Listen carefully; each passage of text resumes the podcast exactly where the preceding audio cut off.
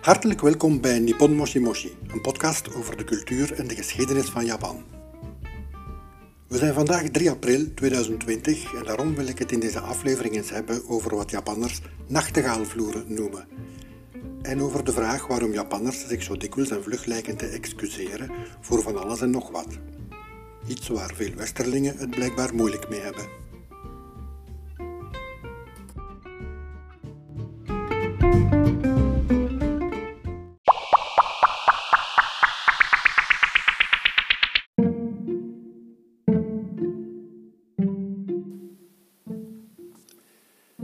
Japanse nachtegaalvloeren.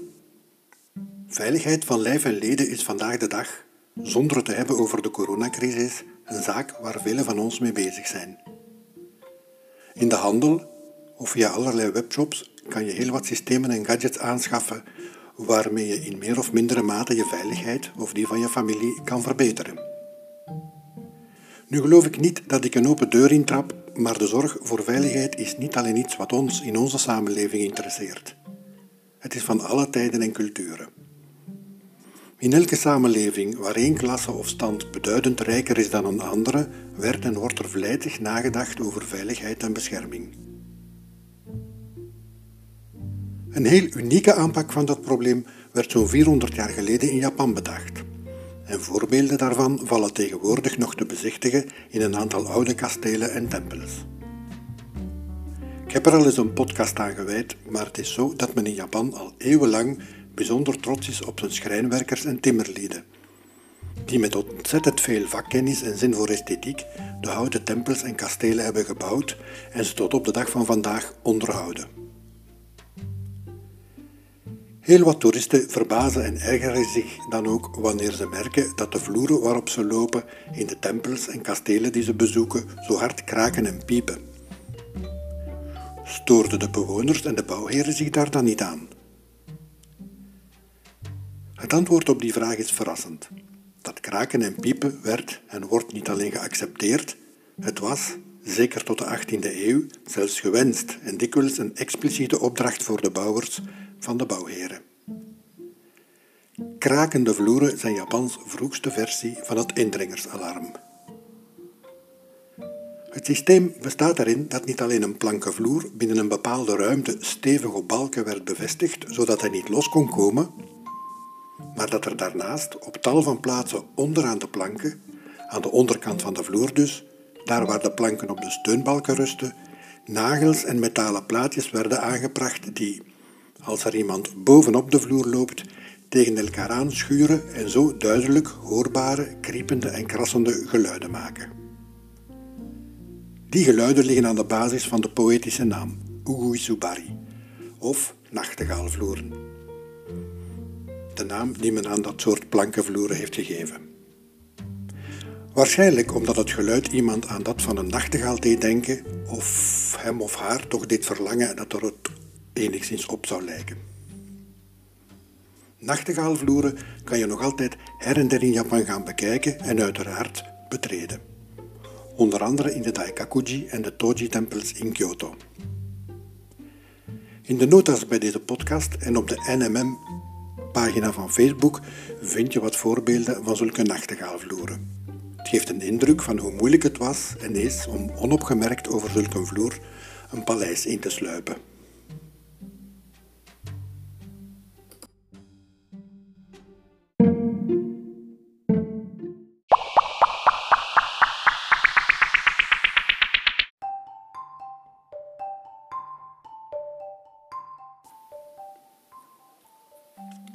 Waarom verontschuldigen Japanners zich te pas en te onpas?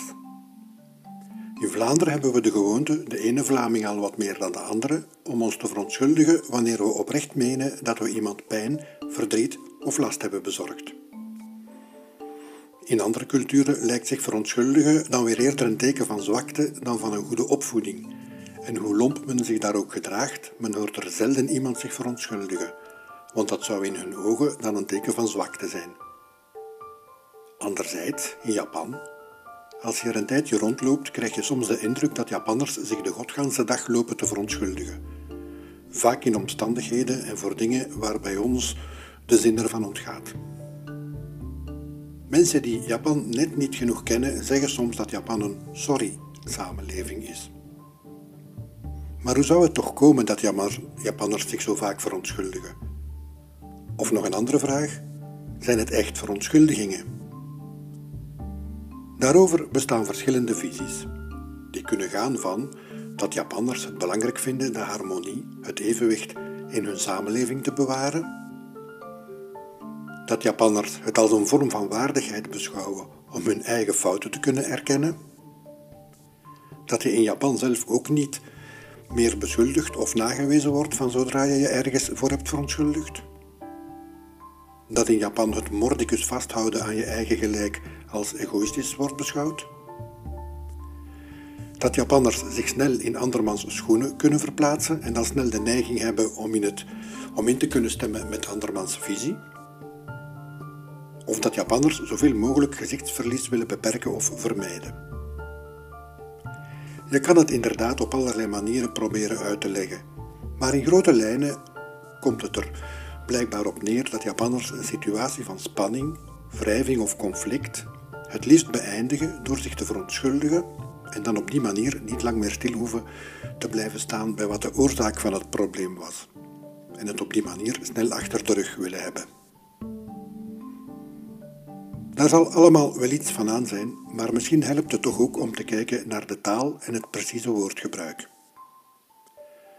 Het meest gebruikte woord waarschijnlijk om zich te verontschuldigen in Japan is sumimasen.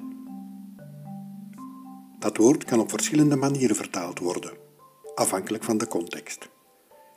En in de vertaling blijft er dan dikwijls van een echte verontschuldiging niet veel meer over.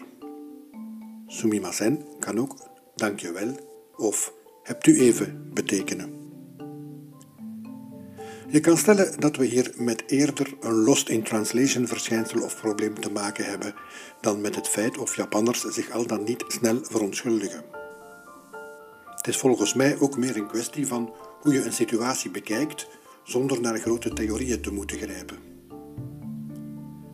Het woord sumimasen wordt gebruikt in situaties waarin de spreker ervan uitgaat dat de andere, tot wie hij of zij zich richt, een beetje uit zijn comfortzone wordt gebracht. Of dat nu ten goede of ten kwade is, maakt niet direct veel uit. Het is voor dat buiten zijn comfortzone gebracht te worden dat men zich wil verontschuldigen. Zelfs al schiet men de ander juist te hulp. In de zin van, sorry, schrik niet, maar je liet net je portefeuille vallen en ik geef hem je terug. Dat is waarom ik je stoor. Heel deze zin kan besloten liggen in het woordje sumimasen. Met sumimasen is er altijd wel ruimte om te interpreteren of het om een verontschuldiging gaat of niet dus. Een ander paar mouwen daarentegen is het woord en het gebruik van de dogeza. Dogeza is een typisch Japanse en in onze ogen heel extreme manier om zich te verontschuldigen.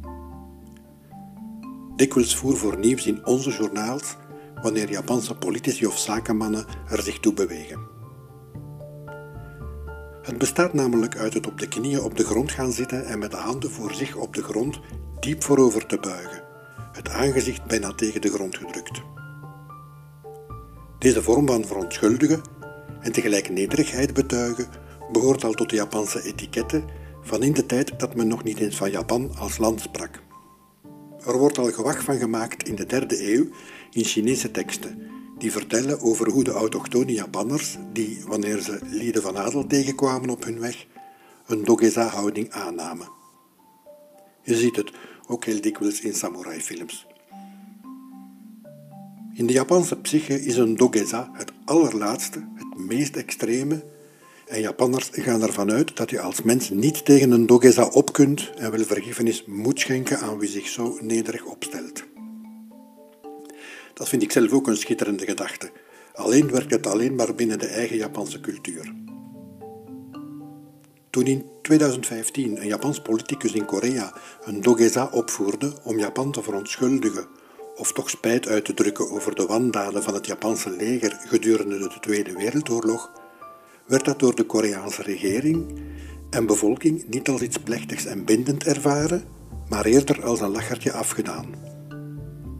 Tot grote consternatie van de Japanse overheid, die dacht dat nu alle wrijving over over het verleden afgedaan was en dat er met een schone lei kon worden begonnen.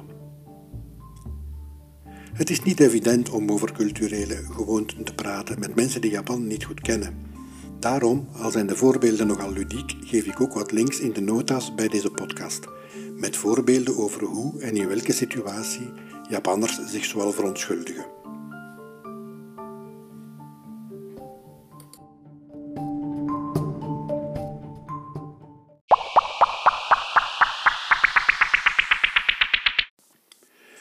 En dit was het dan weer voor deze keer. Bedankt om te hebben geluisterd en tot volgende keer.